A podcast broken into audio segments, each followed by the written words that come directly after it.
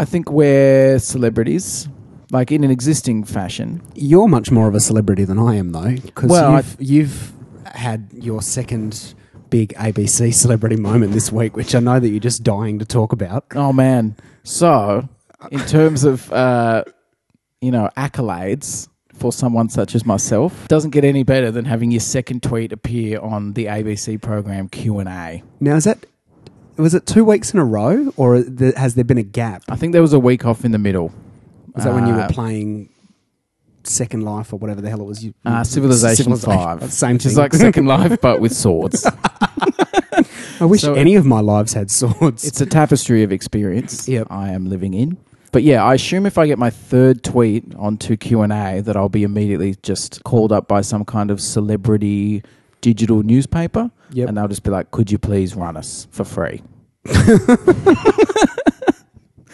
So I look forward to that, I think. Could you just run us for free? Well, look, I think it I says... I think we just got an episode title. See, what that says is that I am clearly telling the truth about having worked as a journalist, because even in my wildest dreams, I assume that I will not get paid well for the work that I've done. It's legitimate. You've exercised quite a lot of situational awareness there. What we're willing to offer you is exposure. What did you t- What did for your tweet personal say? Brand? My tweet was, and I'm really, like, the first one was quite a salient point about politics, I thought. It yep. was talking about the Labor Party needing to sort of rediscover itself after the sort of cataclysm that it's undertaken, mm. which I agree with, but it's a bit dull. Uh, yep. So I was quite happy with the second one, which is effectively just a juvenile burn on the libs. And in such a way that if I was to tell you what the wording was, uh, it makes no sense whatsoever. Okay. Uh, I think it said... We can only support standardised rail sleepers that are straight. Oh, I saw that one. Because I, I was looking through your Facebook feed because I was up slaving over the keyboard editing together our last episode that went out. While I was watching um, the telly. While you were watching T V. Yeah, I got a tweet on the telly. And you mentioned to me while we were chatting on, on Facebook chat that you'd got a tweet on the telly. And so I was looking through trying to figure out which one it was because I was not watching the show, obviously. Yeah, I won't um, take that personally.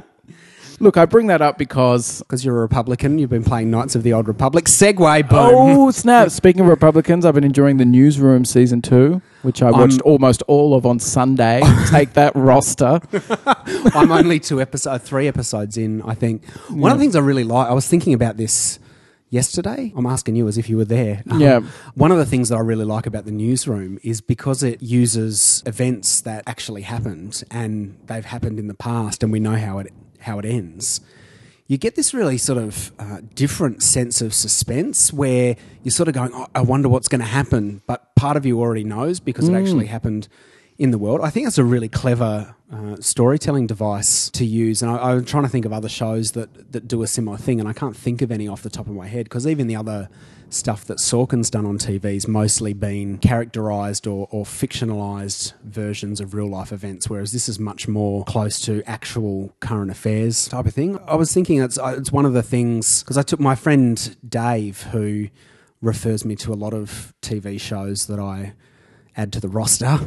um, which I watch in an orderly fashion. Correct. Yeah. Dave messaged me and said, oh, you've got to get on this Newsroom show. I don't care what else you're watching at the moment, because Dave... knows that I'm, you know, a bit selective about what goes into the roster. Yep. And he said, you've got to, you've got to watch this Newsroom show. And it was just after season one had finished. And so I watched the whole thing in a, a day and a half, I think. Mm-hmm. And I was trying to put my finger... Obviously, I'm a little bit of a lefty. And so some of Sorkin's left-leaning views certainly appeal to me.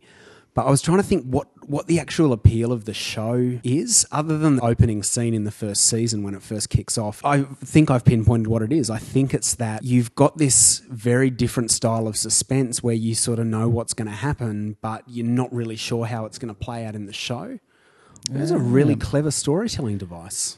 I really enjoy it. I mean, I suppose the thing with Sorkin is I can't imagine enjoying his shows if your beliefs didn't align with his, because he's so... Yeah, I don't imagine George Bush sits down and yeah, watches and goes, this is a best show ever. Pumps out a few episodes, because yeah. he is just basically... And I think The reason I like his show so much is because our views clearly do align, and also I daydream about having the ability to write a show which is just basically heaps of characters that are sock puppets just saying, and this is what Stefan believes today, and the people will be like, that's awesome, he's he's right.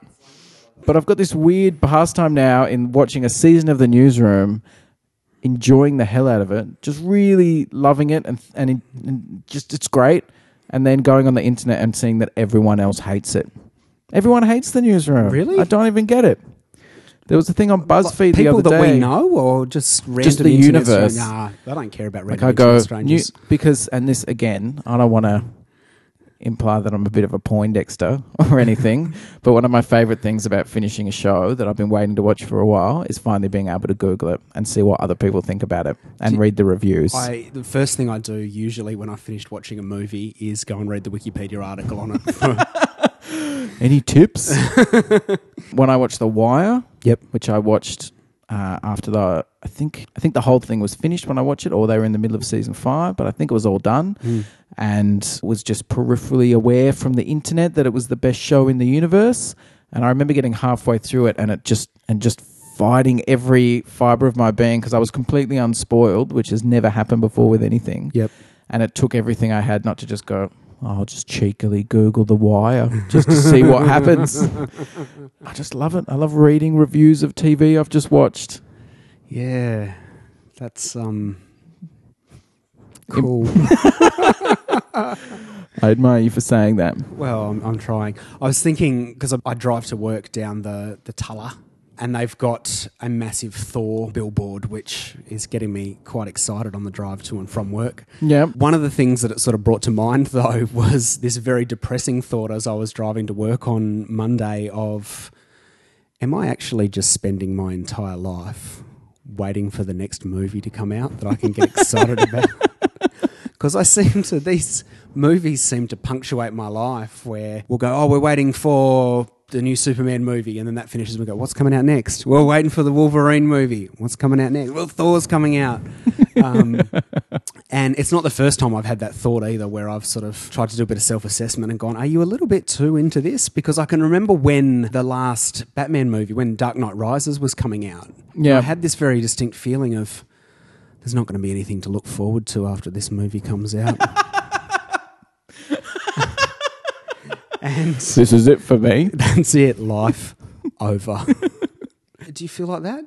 Or is it just me? Am I am I reading too much into this? I don't want to say anything. uh, no, I've certainly had that many times where I just am fit to burst with excitement that a new film's coming out. Yeah. And it's strange. I have had that thought like a couple of days before it comes out that I'm so excited that I could explode, and what am I going to do the next day? Luckily, I've never found myself gripped by the depression that I anticipate. It was just because the Batman movies were so good. Yeah. And the thought of not having Batman again for ages. But now, of course, we're going to get uh, a new mate, Batman. Old mate Batfleck. Yeah. What do you think of the... Obviously, this is a symptom of the way that we record the podcast, that by the time we did a review of the Superman film... Yeah. We're, uh, we're a little bit out of date by the time we, we get published, yeah. Which... I've also been thinking about, just to sidetrack for a second, because yep. we're so good at staying on topic anyway. I'm enjoying this episode already because we've successfully introduced about ten topics, which we can now and circle back in not on. Not really gone into any depth on yeah. any of them. Another thing, Syria. What's that all about? Now I've completely forgotten both trains of thought. Uh, you said Batfleck and then... And then I was talking about how we come out uh, two weeks later than... Yes. Yeah. Uh, I kind of like that because I think by taking some of the immediacy out of what we're talking about, you, you get this sort of different perspective on it. And looping back to The Newsroom... Oh, snap. You sort of create this suspense where people have people sort of know what we're going to talk about. And, and certainly our friends who listen to this, and I don't know that we have a lot of non-friends that listen to this, but... Uh, I thought you were just going to say, and I don't think we have many friends. Well, we've got four or five. That's all you know. It's about quality, yeah. not quantity. I've seen Friends, the show. Ross and Rachel, they're friends of ours. Yeah. They'll be there for you. That and joke gave me diabetes. I don't even really know what I'm trying to say. Oh. I just like it that it comes out two weeks later. So do I. It's freeing. Uh, I and certainly I enjoy the freedom of being able to talk about stuff but not feel like we have to capture the zeitgeist or something. Speaking of geek immediacy, yep, that's what I want to talk about with the whole Ben Affleck as Batman announcement. Yeah. And I don't know what you think about it. I'm a big fan of the jawline. I think that's going to look fantastic underneath the...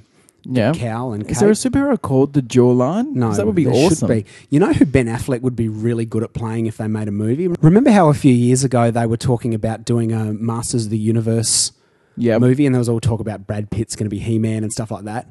Ben Affleck would make an awesome trap jaw. He really would. He would be fantastic. All you would have to do is just paint his jaw red. Yeah.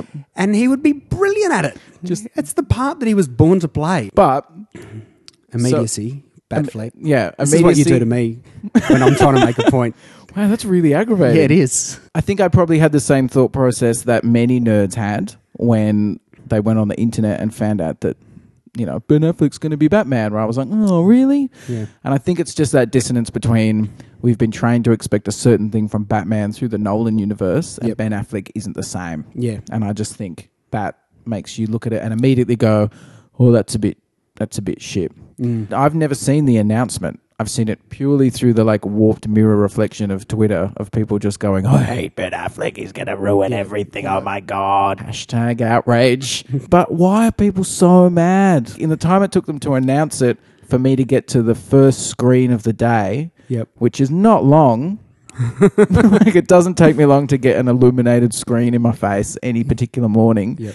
There was already a petition of people saying, you've literally ruined my life. Set fire to Zack Snyder's family. Yeah. Yeah.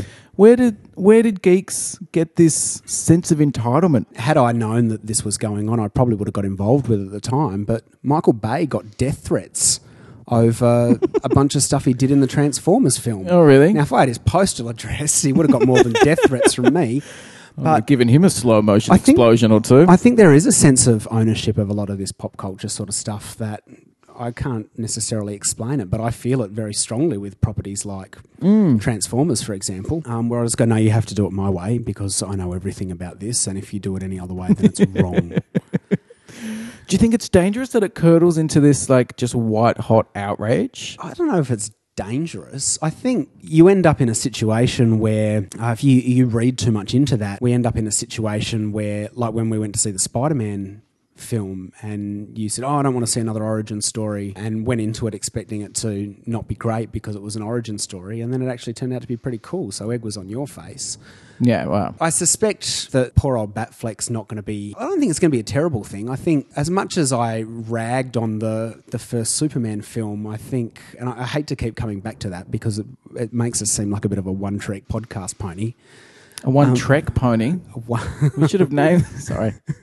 One-trick pony. The My Little Pony slash Star Trek fan fiction podcast. Next project, locked. May God have mercy on us all. So, you know, I think Zack Snyder's a, a reasonable filmmaker. No, he isn't. Okay. Carry on. What, what else has he done that you don't like? He did The Watchmen. Oh, okay. Which was beautiful but inert, which yep. is probably how I describe most of his stuff. Let's cut this whole section out and let's go back and say, I, I don't think that Batfleck's going to be that bad. I, both both of the Nolans are still involved with the film from a writing and producing point of view. So you'd have to think that they had some sort of part in it. I think that he's going to play... So the other thing is I'm not sure where it's going to be set in terms of relation to The Dark Knight. I have to assume that this is a standalone thing. So you don't think it's going to have any ties back to... Well, I don't think so. Nolan Otherwise, he films? would have to be not Bruce Wayne. Like, I, I think Chris Nolan's Batman trilogy... I hope it doesn't have anything to do with it because... You don't want um, to see the Tumblr? Well, I think you could do all that kind of crap. Um... The thing I liked about Chris Nolan's Batman trilogy was its sort of self-contained yep. nature. And even though at the end he's... They set it up sw- for a follow-on. Yeah, and he's sort of swimming away from an A-bomb and stuff. Mm. Um, it's still a really realistic universe. Yeah. Um, I don't think Superman fits in that universe. And the sort of inverse is true. Like that Batman doesn't really belong in Man of Steel two. Yep. It's just a whole different vibe. Hmm. Would you like to see them... tied in? I don't know that I would like to. I think what you've said makes a lot of sense. I just, I don't know. I just, I guess I kind of assumed that they would be linked together in, in some way, in that maybe mm. Batfleck is Joseph Gordon-Levitt's character after he's been in the Batman role. We maybe we assume that he, he picks up the Batman mantle as you see at the end of Dark Knight Rises, and he's Batman for a while, and then something happens in Metropolis and he's off to help Superman, and maybe Ben Affleck's an older Joseph Gordon-Levitt. It could be a thing. I always, they're always talking about a Justice League movie and that sort of thing, and, yep. and people are talking about when is D C going to start its shared universe a la Marvel. Yeah. As, uh, you know, I'm more a Marvel guy, but mm. as someone who just likes comic book movies, uh, I'm just selfishly attracted to the idea of, you know, Marvel at the moment is doing a really good job of tying everything together and having yeah. that sort of comic books on screen universe. That doesn't mean that everyone should jump on board. Yeah, so I think that. There's space for, if D C wanted to put a flag in the sand and say, we are going to do standalone stuff. Yep. Like I, I think there's power in that Batman story and that you get to tie it off and end it, which yes. you'll never get in comics. And you'll never get in Marvel films, really. Like you'll never have the last Avengers film. You'll just have yeah. the one that doesn't make money. But they'll never put, you'll never get an ending to that story. Ninja Turtles three, Turtles in Time. Yeah, exactly. Not to put too fine a point on it. And given that Man of Steel is so different, I suppose I assumed it was a similar thing. I'm cool with that, really, because I do trust that they will. Like Batman's going to have a movie every few years, no matter where they are. I wonder if they're going to confuse people if they do that, though, because because the Nolan films are so recent. There's only a year between the last Batman and Superman. Mm. I wonder if people are going to go expecting it to be part of the same universe, and then we'll see more white hot rage of yeah well, it's not the same guy, this is not the Batman from the movie last year. It'll be um, interesting, because the inverse of that is that they will probably be having concerns that if they don't put Bruce Wayne Batman in there mm. that the similar thing occurs, like oh well it needs to be Bruce Wayne because that's Batman. Yeah, what could go wrong, I suppose, is the answer. We both loved the first movie, the um, first Superman movie. Yeah. So I don't see how... I wasn't sure if you were being serious or facetious then. I know I got really mad when Batman Begins, yep. which was sort of surprisingly great, yeah, especially because it had, you know, the scarecrow in it from mm. the advertising, and you're like, why? And I liked that approach yep. um, of basically the first movie's just there to introduce the hero. And I remember when the second movie came out and people were like, Heath Ledger as Joker. And it was a similar thing. It was like white hot nerd rage... to crack the internet in half. Hashtags were, you know, dancing in the street with Facebook likes. You know, no one knew yeah. what was going on. So many hate, you guys. And then it came out and was just the best. Yep. The best movie. And Heath Ledger was so good at it. Killed it. I, oh. No, that wasn't supposed to be a, that wasn't supposed to be an inappropriate joke. All right, moving on. Yeah, and he nailed it. Yeah. And I got infuriated when, and look, I've read... comic books have before. You? I know. What, what, what, what qualifications do you have to comment on this? And look, Bane, judged mm. on comic books, is not that great. And he's had some really good stuff written about him subsequently, but certainly in his first appearances, yeah. he was just there as the story device to snap Batman in half. Mm. Like he wasn't really a guy. And so I understand when for the follow-up they were like, we're going to put Bane in it. I can see where people would come from and say, oh, that's going to be shit, Bane's awful. And I remember that it's so strange to think about it now that Avengers is such a big deal and Marvel's doing a good job. But mm. I remember when Dark Knight came out and being surprised that this movie was not only an excellent comic book movie, but sort of culture as a whole was saying, this is just a good movie. Yeah. Like it didn't feel like that had really happened before, yep. really. And to be in that position where the team that made that movie, which everyone agreed was the best, mm. like hands down awesome. Yep. And then as soon as they announced something of the new one, nerds are right back to being like, you guys don't know what you're doing. You don't understand the Batman. What do you have to do? To, to, get a, to get a break. Yeah, to get See, some I was, cred. I, I was, after the second movie, I was like, man, they could make Mister Hankey the Christmas poo, the villain in the next Batman movie, and I would still go and watch that. Uh, you need to be I making was just films. So impressed by The Dark Knight that it, it wouldn't have mattered who they put in it. There was some talk, there was rumours and stuff floating around the internet that they were going to use Philip Seymour Hoffman as the Penguin. And nice. There was like a fan-made poster that someone did for the Riddler in the style mm. of The Dark Knight that yeah. I think everyone just went, yep, yeah, please. That looks awesome. Let's get Jim Carrey back. No. Oh, uh, well, definitely Jim Carrey's weird spandex pants. Nolan could have made those gritty and lived in. So I don't know. There's nothing about Ben Affleck that's a, that excites me, I suppose, about him being Batman. But I was he's, really taken aback with how hate-filled everybody was. He's played some really fantastic parts in... movies, so I'm I'm going to give him the benefit of the doubt on it. Like I said, I think he's got a great jawline to put under the yeah because he's got that humongous meaty head which I'm just looking forward to him headbutting somebody. Yeah.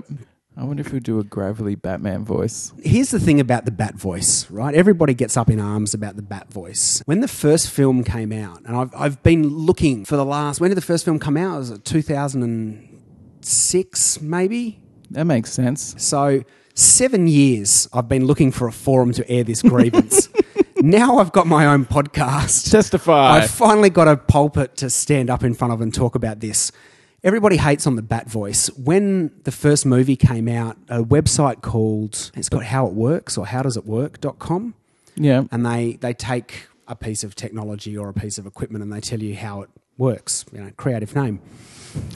They did a How Does It Work on the tech of Batman Begins. Yeah. And they talk about the bat suit. This article that they wrote reckons that there is a microphone in the neck piece of the bat suit, which does a modulation effect on his voice so that he actually talks normally. But this thing sort of, you know, like the throat cancer yeah. thing that makes you talk. It's, holy bat tracheotomy. Yeah. It's kind of like that, and it's built in there to disguise his voice so that he doesn't have to try yeah. to put on a fake voice. I really like that idea because it makes the whole thing make sense. And a lot of the criticism in the third one, in Dark Knight Rises, was when Catwoman disappears from behind him and he goes, so that's what that feels like. And he says it in the bat voice. Everyone goes, why does he talk in the bat voice when it's just him there?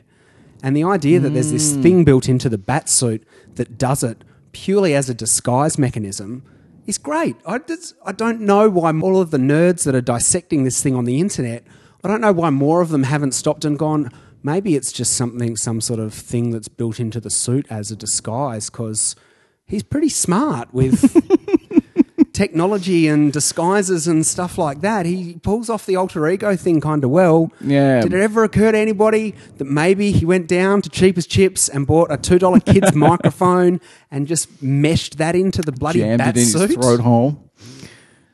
Oh, I feel so much better now. I think we can stop recording. Cause You've I'm, clearly been carrying I that just, around for a long time. I feel my shoulders starting to relax. It was one of those sort of cool comic book details in the first one where he just comes out. They don't they don't mention it, but he just, as Batman, puts on a voice. Yeah. And I was like, oh, that's awesome. I just really like that because, of course, he would. Because otherwise they'd be like, hey, Bruce Wayne, nice hat.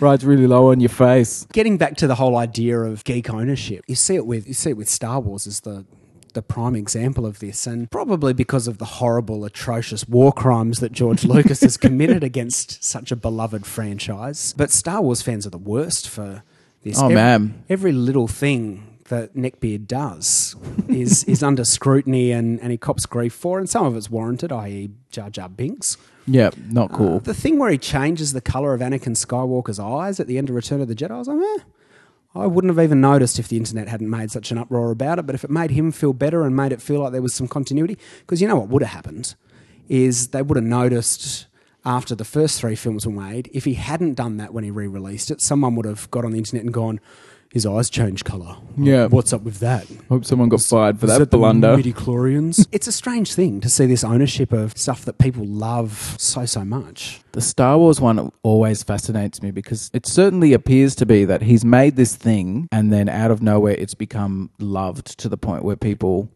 own it yeah. in their soul. Yep. They own it. Mm. I just wonder if he had to have the decision process of like, well, I feel like I own it and I was never happy with it, but he's never communicated that successfully to people. So they're like, this is perfect. Mm. And that tension between like an artist who doesn't like their work, but everyone loves it. Yeah. And the artist, like, it's quite bold to say, well, no, it's actually still mine. I'm changing it however I want. It's that exchange you make as an artist. I think that's why, even if people don't put it in those words, the rage of it is that yeah. an artist put his work out and everyone took it on board, which is an ultimate win art-wise, yep. and then came back and was like, lol, what, I actually want it back? I'm like, you can't have it back, man. I wonder if as a filmmaker you end up in a situation where you've made the film because it's something you've really wanted to make, and if... If that's the case for, for George, then why shouldn't he change it as much as he wants? I can't believe those words just came out of my mouth. But if he's made Recorded. it for himself and he's limited by the technology in the seventies and, and eighties, then and I think the argument then boils down even further to, is it more artistic because it was made in such a low-tech way and that's what made it so great. And I think that's probably a big part of what people get up in arms about, is that part of what made it so great and, and still so great when you watch it now, even though the special effects don't necessarily hold up to what we're used to seeing today, is you get this feeling, it's it's got a very gritty feeling because they have smeared Vaseline over the camera lens and they have gone and filmed in the actual desert instead of just generating an environment inside a computer. And I think that's, that's the most artistic part of, of Star Wars to me, is what they accomplished in spite of what they had mm. available, not what they accomplished because of what they had available. I think so. I think those... God, I'm deep. You just blew my mind. Yeah, I think clearly you can see that the limitations gave Star Wars a power that, mm. say, the prequels don't have. Just find the whole thing really interesting. It's another weird little wrinkle of it that George Lucas seems obsessed with modernizing them. Like, looks at the original trilogy as deficient because the technology wasn't enough, yeah. but made the prequels, which have presumably the technology that he wants, and they're not as good. I just want to talk to him about it. Like, that idea of, like, so you've always said that this one's not good enough because you don't have the computers. But then you get the computers and they're not as interesting. Do you think in the original three that there's there's an element of your imagination that you still have to use, mm. like you do when you read a book? It's like horror you, films. Yeah, you, there's there's a little bit that's left up to the viewer, whereas when you've got every single blade of grass rendered down to the tiny little bits of fluffy fur on them, there's not a lot for you to put into the characters and the landscapes. Yep. And I liked it when I was just creating in my mind my own Jar Jar Binks out of whole cloth, and was just like, this is, he's whatever I want him to be. Your mind is messed up. It's a good point, because I remember uh, what that your mind's that, messed yeah, up. Yeah, it makes it makes a lot of sense in a number of ways. Because, you know, in the first three movies, I remember being so invested in the Force and Jedis and lightsabers, yep. and the ideas in my head that that would conjure are not supported by the films, which no. is a Gramps shuffle fighting a robot in the first one, for example. And then in the other one, it's just like a guy and his dad, and his dad's like, do you want to hang out? And he's like, no, and falls. And then I think even in the end, there's some cool lightning skeleton stuff, but the lightsaber battles are never that dynamic in the original trilogy. No. But in my child brain, it was epic level. Much more epic, yeah. And you're right. They would give you a gesture at all the elements. They mm. were like, the Force can be used to move stuff, and laser swords cut through anything. And in my brain, I think I fought like one hundred thousand laser sword battles, and yep. it was the best. Yeah. Whereas in the prequels, where you see every Jedi fight every Sith at the same time, it loses a bit of the, the mystique. Have you seen that video that the guy made, and it's an, an open letter to J J Abrams, and it's done as an animation, and it's what you need to do to make the new Star Wars movies really good, and he talks about the parts of the... Oh, yes. Have you seen this? Uh, I th- no. Oh. We'll pause and watch it. The points that that touches on that I find really poignant is that you get that element of, well, we have to shoot this somewhere real. We can't build a galactic senate because we don't have the money. Yeah. So we'll shoot it in the desert. We'll go and shoot in the snow. We're shooting a forest. And you've got these real world environments done in a very non-real world sort of way. And that, I think, is part of the beauty of the original films. Well, I think so. And it makes the point, and it's a really good point, and a well-recognised one, that Star Wars needs to be basically outside and dirty, yeah. and everything should be old. Yeah. Um, Star Wars was awesome because it was a long time ago in a galaxy far, far away, but it's kind of the future. Yeah. And that's just awesome for mm. some reason. Uh, and everything's brand new but really old. Yes. And then you look at the prequels and you're like, oh, everything's shiny. It's too like, shiny. It's too shiny. Too shiny. I saw a great thing. Uh, I think it's it's probably quite well known. It's the guy who... Um, reviews movies on YouTube, and he'll be like a weird gravelly voice. Yes, yes. But makes the point of just how many minutes in the prequels are spent on ships taking off and landing. Oh, right. And how how long it takes. Yeah. Like he just go, he just does a supercut. It may just be its own thing of just all the long, boring ass shots of a ship circling, landing, the gear coming down, the door opening, and people starting to walk out, and it becomes really apparent that you're like, wow, they just had the Wasted ability to so do much that film time yeah. to just do that. It's like you can see that uh, someone, presumably George Lucas, but someone was like, I never had the ability to show these ships taking off before, and so I'm just going to do it so hard. You're going to take off so well, baby. Whereas If if it was a car, you would just cut from them going, opening the door to them driving. Yeah. But because you can, like it's, you can, but you shouldn't. And that happens it's a lot. Sort of a Jurassic Park thing. They were too busy worrying about whether they could that they never stopped to think if they should. That's right. And yeah. that went terribly. Yes. Dinosaurs ate everybody. I think it uh, sums yeah, it up. Contrast that to the first, uh, to A New Hope. Yeah. Where they can't wait to get him out of the land speeder fast enough because yeah. they know that the suspension of disbelief that this thing's actually floating when all yeah, they've exactly. done is smear some crap on the camera lens is not going to last. It says a lot that Boba Fett is like one of the most beloved characters for doing nothing. Yeah. Because he's just a blank dude. You project whatever you want onto him. And you go, man, that guy must have done so many bounty hunting. What a- The other thing that bugs me about the films, though, is that and whether Lucas has been directly involved with these, you'd have to think he had some sort of part in them, is that the games in the Star Wars universe and a lot of the extended fiction really tie in well with, mm. with the movies, and that, that whole expanded universe match up with that really nicely, and I think prove that you can expand that universe without necessarily screwing it up as badly as, as it has been screwed up. It can be done. I, speaking of expanded universe... I just got uh, Knights of the Old Republic on my iPad. Yeah. And all my nostalgia muscles are like stretched and burned. What did you have this on before? What what platform? I had it on like the original Xbox. Oh, okay. And it's one of yep. my all-time favourite games ever. And now it's on something that you can fit in a bag and take it on the train. Doesn't make any you. sense, man. Is my, it good? Is, like it, is the gameplay... It's uh, it's is like it identical. A, it's a complete port, like yep. to the point where I'm like going through character creation. I'm like, that's what my Sith used to look like. He's got the same weird pixel beard. uh, like it's exactly the same. It's amazing. They've just redone it to work as a touchscreen game. Yep, and it works really well. I mean, it's a turn-based role-playing game, so you don't need like Twitch stuff or anything. Mm. Um, you're just navigating your character around and then selecting combat options and stuff. So it works.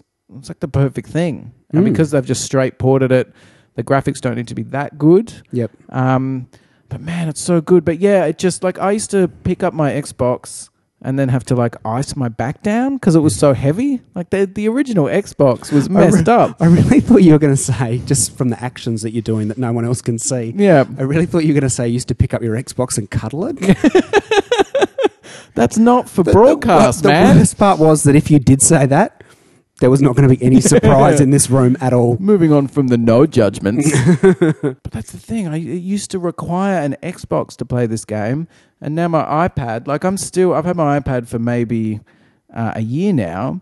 And I'm still doing that thing where I put it on the ground and I'm like, oh, I'm like Puddle Lane. Do you remember Puddle Lane? I do remember Puddle Lane. Which I think points out what I'm saying. Because if you put on a show today where the whole con- conceit was that it was a puddle that you could watch movies in, people yep. would be like, that's budget technology. Yeah. You know? Like, their whole thing was that you could look at a movie on the floor. And now I put my iPad there, my cat shits itself. It's incredible. And that's the thing. I'm just sitting there on the ground playing Knights of the Old Republic on a thing that doesn't exist. It's just a screen with a back on it. Yeah. Wow, ain't technology grand. I can assure you, though, that nothing impresses other business tram commuters yep. more yes. than sitting next to a bro busting out some Knights of the Old Republic. I've had a lot of uh, side glances, which I assume are envy, yeah, probably, probably mixed with a bit of... Um, like just attraction, animal attraction. People hoping that you're wearing a name badge to work so that they can go and add you on Facebook. Exactly. But they can't. There's a part of me that really hopes that we're not overly successful with this podcast, because the last thing that I want is for someone in Hollywood to get a hold of this particular episode yep. and decide that Michael Bay should direct Puddle Lane, the movie. Explosion Lane. When I sit here, can you tell that there's a huge hole like in the sort of crotch area of my pants? I couldn't until... Until you mentioned it, and now I can look at nothing yep. else.